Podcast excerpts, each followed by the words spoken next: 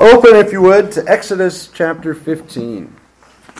Exodus 15. It's but a step from the sublime to the ridiculous, and certainly that's true as you come off the Song of the Sea and you read this, starting at verse 22. So Moses brought Israel from the Red Sea. Then they went into the wilderness of Shur, and they went three days in the wilderness and found no water.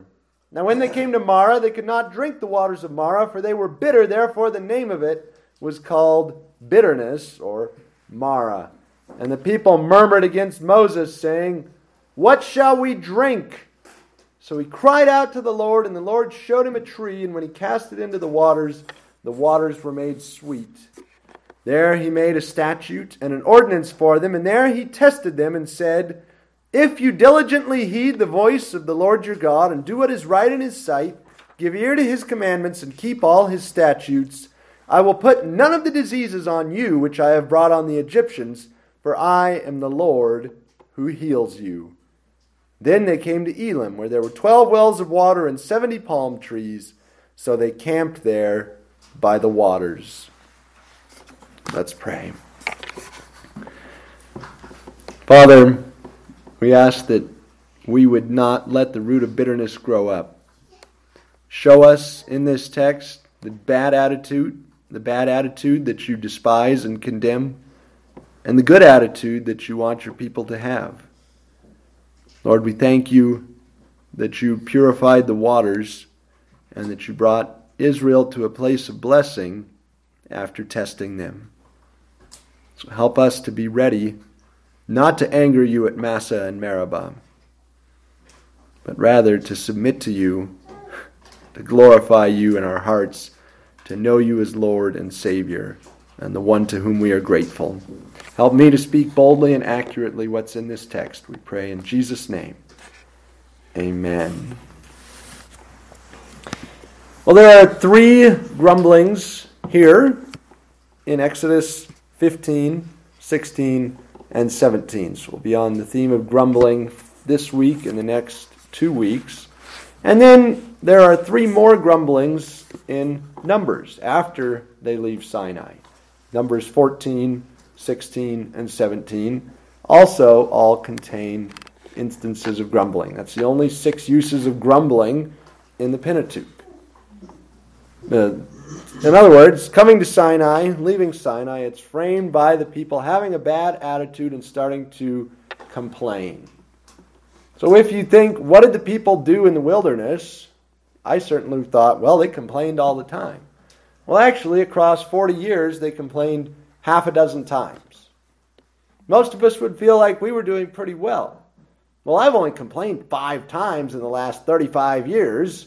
I think I have the right to one or two more gripe sessions. But God takes those six grumblings and He puts them front and center so that when we think Israel in the wilderness, we think a bunch of crybabies, whiners, grumblers. Why? Because this is a serious sin. Gripe sessions are all too common. Venting our grievances. And we all know people who are really, really good at complaining where when you see the phone ring and it's their number, you say, Oh, I'm in for it now. We also know other people where when the phone rings, you say, Wow, I'm going to be encouraged. I'm going to be built up. This person is not going to tell me all the horrible things that are going wrong and how they can't stand so and so and what their boss did and what their spouse did and what their kid did and on and on and on and on. Well, God's people then, and unfortunately today, we're given to grumbling. God is telling us stop grumbling, be thankful. Thanksgiving is the opposite of grumbling. And of course, this passage highlights that obedience is the opposite of grumbling. God hears their grumbling and he responds, first of all, by giving them water, but also by making a rule and testing their obedience to that rule. God responds to grumbling not by saying, okay, fine, I will change so you don't have to complain about me. He responds to grumbling by saying, here's a rule obey all rules. Here's a test. Will you obey the rule I just made? Life with God is not about getting whatever you want. Life with God is about doing whatever He wants. So let's look at this text and see God's rule, God's test, and God's provision.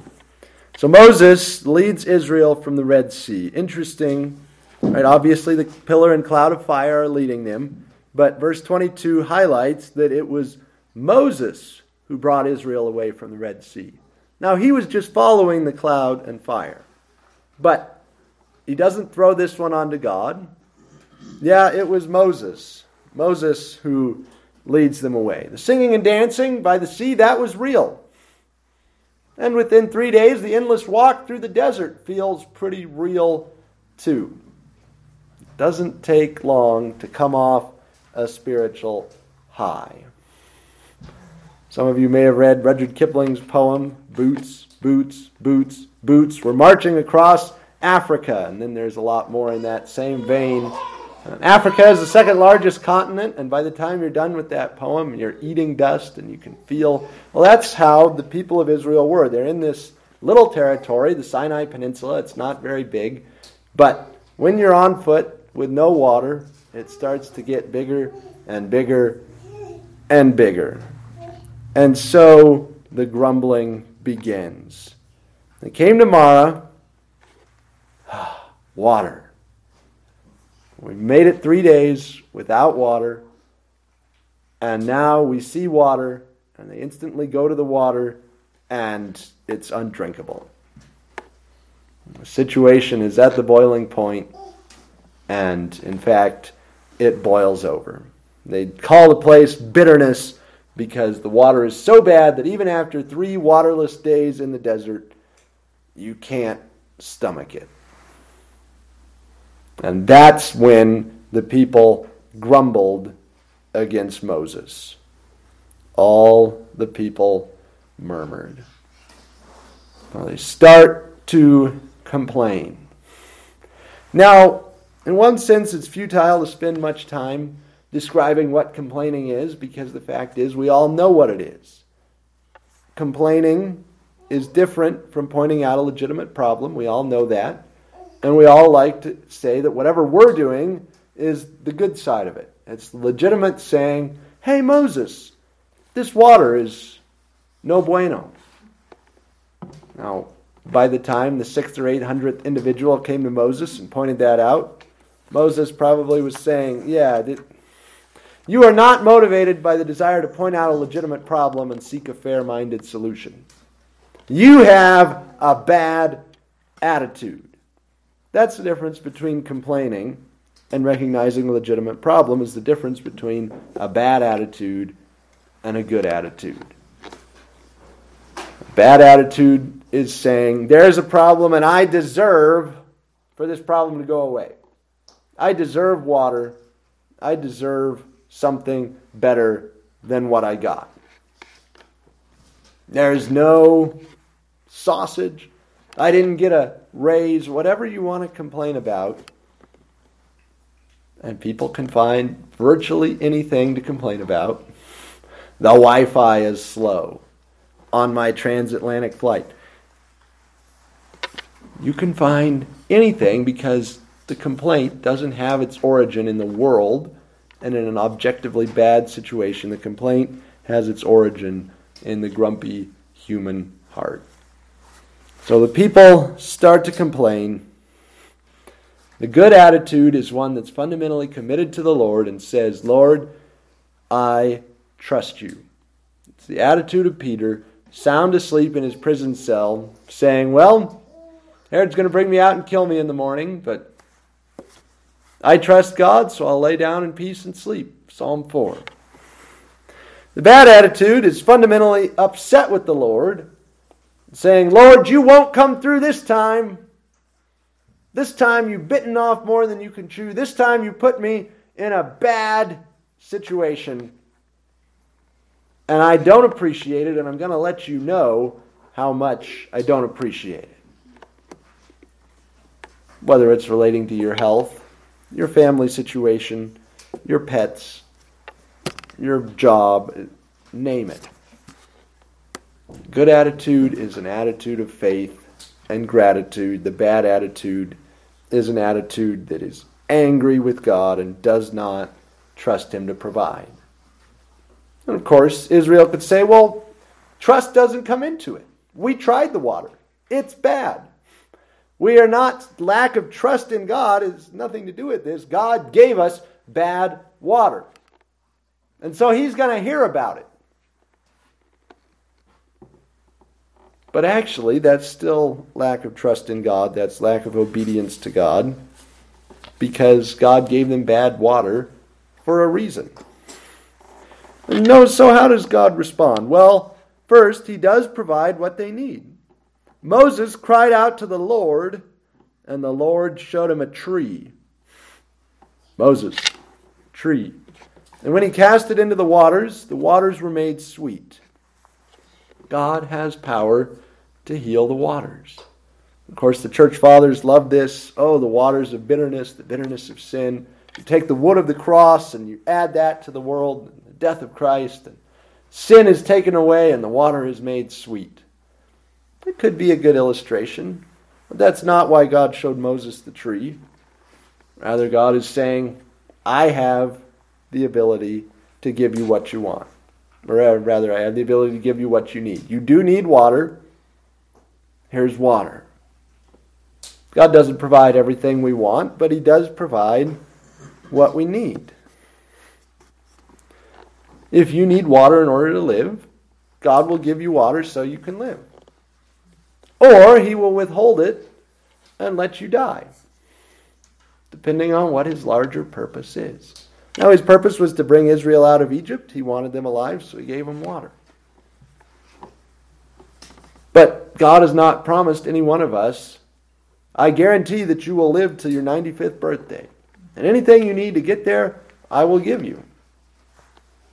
It's just not the case. God gives you what you need, and He decides what you need. He's the final arbiter of your needs. If you need water so you can physically live, He'll give you water. If you need to die and go to heaven and be with Him, He'll give you that. But He's the one who decides what our needs are. That's the secret of contentment, trusting that if I need it, God will give it to me.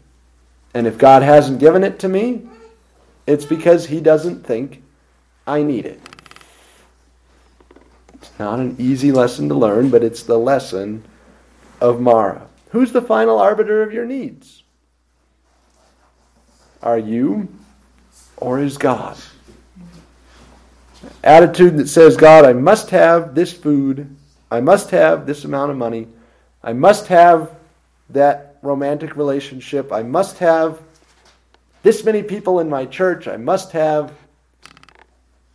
this or that is the attitude of Israel at Marah. Sure, we have legitimate needs. Without certain things, we will die, absolutely. But God is the one that we entrust ourselves to, and He's the one who decides whether we live, whether we die, whether we're married, whether we're single, whether we're healthy or sick. And we have to entrust ourselves to Him. So God responds not just by providing them with what they wanted, what they needed, but He also there made a statute and an ordinance for them, the text says. He makes a rule. And I agree with those who say this should be translated.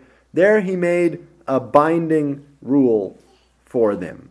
So statute and ordinance means a binding ordinance. He made a rule for them, and it was a binding rule. The rule is obey all rules. The rule is here's how you live with God.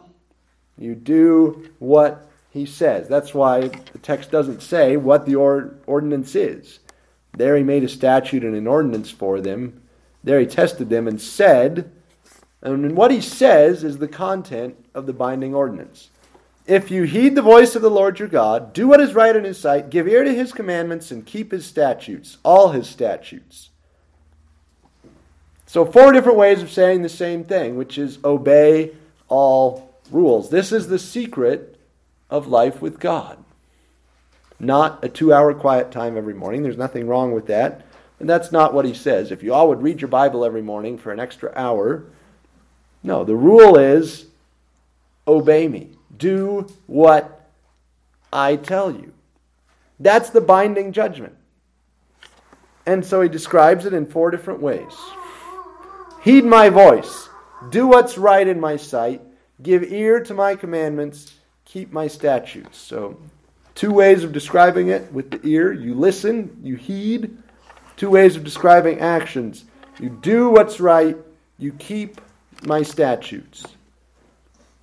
That's the rule. That's the basics of the Christian life. As God brings them through the sea, he then says, Here's the deal Israel, if we're going to walk together, if we're going to go through the wilderness together, there's one very simple thing you need to know I'm in charge. I will tell you what you are going to do.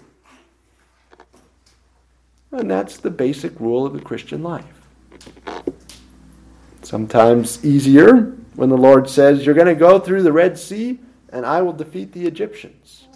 That's relatively easy to run away from the chariots and horsemen of Pharaoh.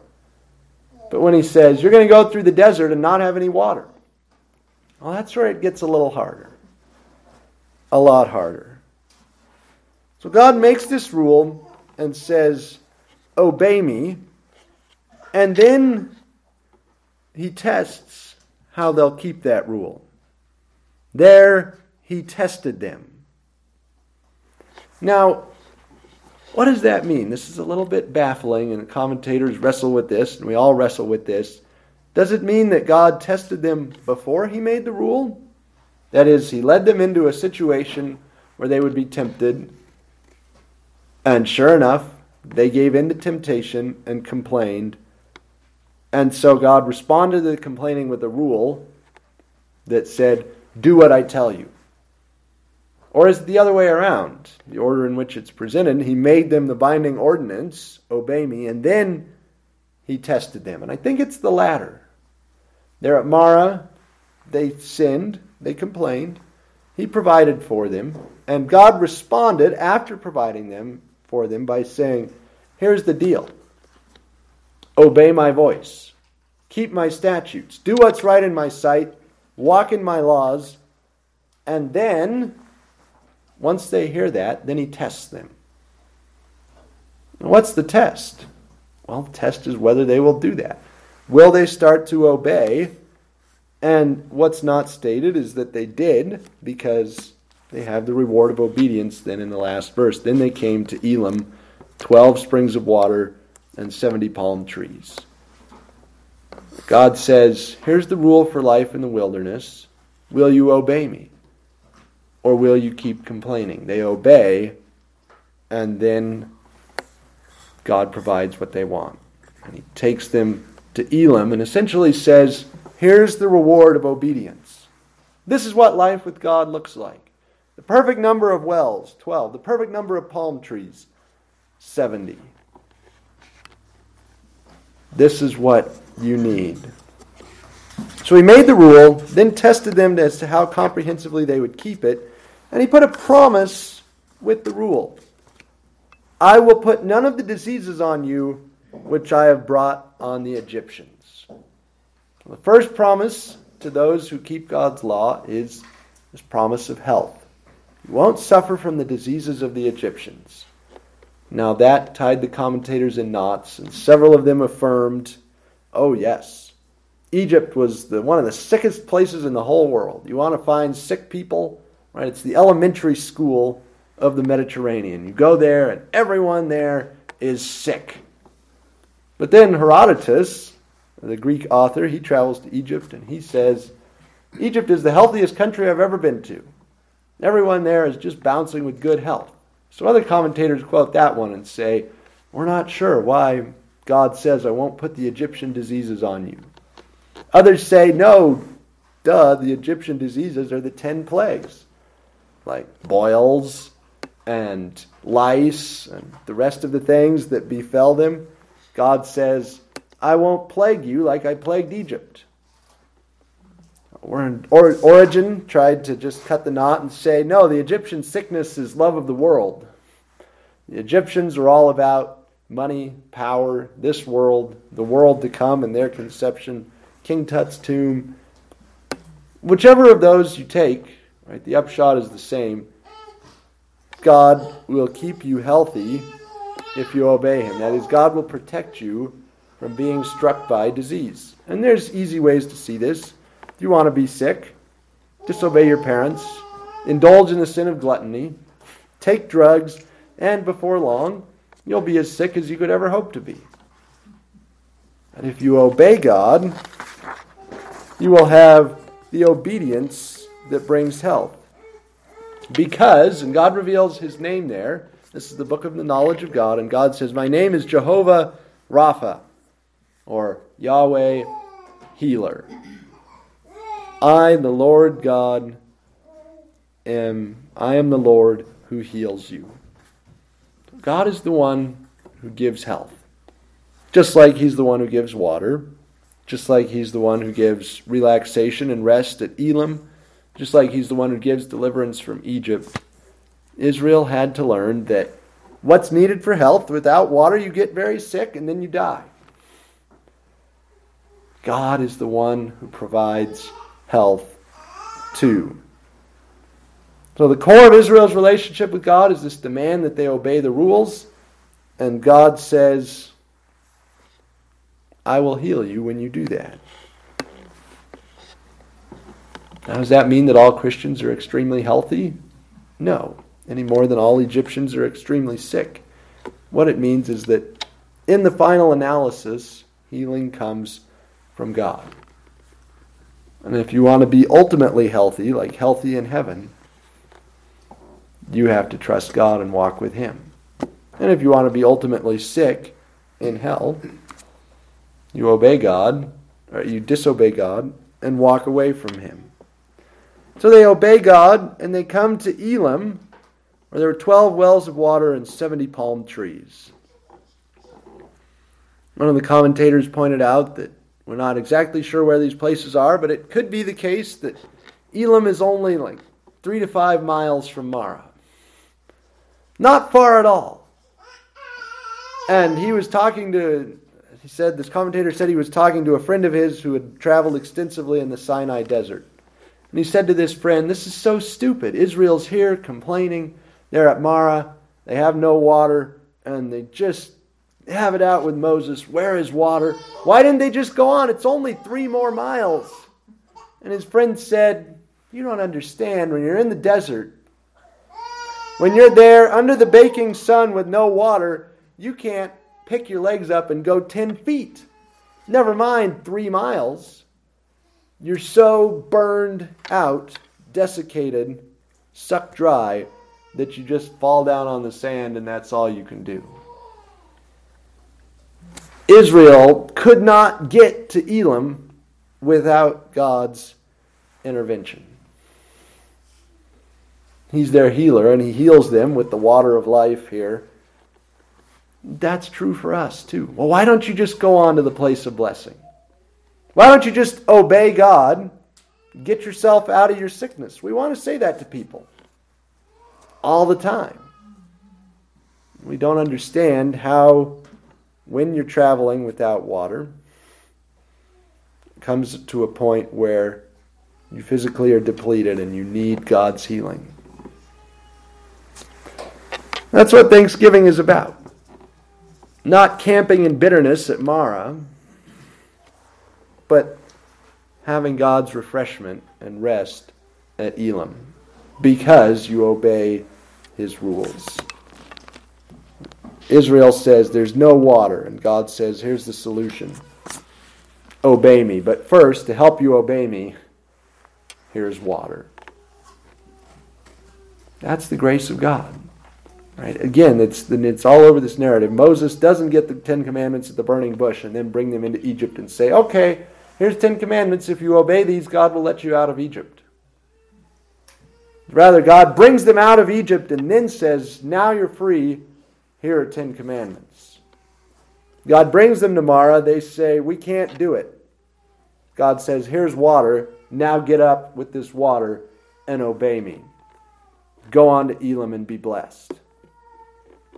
It's the Christian life. God saves us, and then we start to sin, and God says, No, obey me. Here's the tools you need, the health you need to obey me. Get up and in obedience go on to blessing at Elim. Thanksgiving is the holiday we celebrate at Elim, but we can only get there by being grateful even at Marah. Let's pray. Father, we thank you that you gave Israel that water of life that they needed to get up and obey you. Lord, help us to obey you. Help us to pass the test as to whether we will walk in your law or not. Don't let us grumble this week or any week. Rather, help us as we stand at Elim, relax under the palm trees, swim in the water of life, to know that you have provided, that you save us when we can't save ourselves, that you give us what we need when we couldn't possibly go out and get it. But once you've given us what we need, Father, you do expect us to use it to obey you. Not to grumble, but to be grateful. Not to complain, but to obey. Well, Father, we ask your forgiveness for wasting your good gifts, and we pray tonight that you would help us to obey. We ask it in the name of your risen Son. Amen.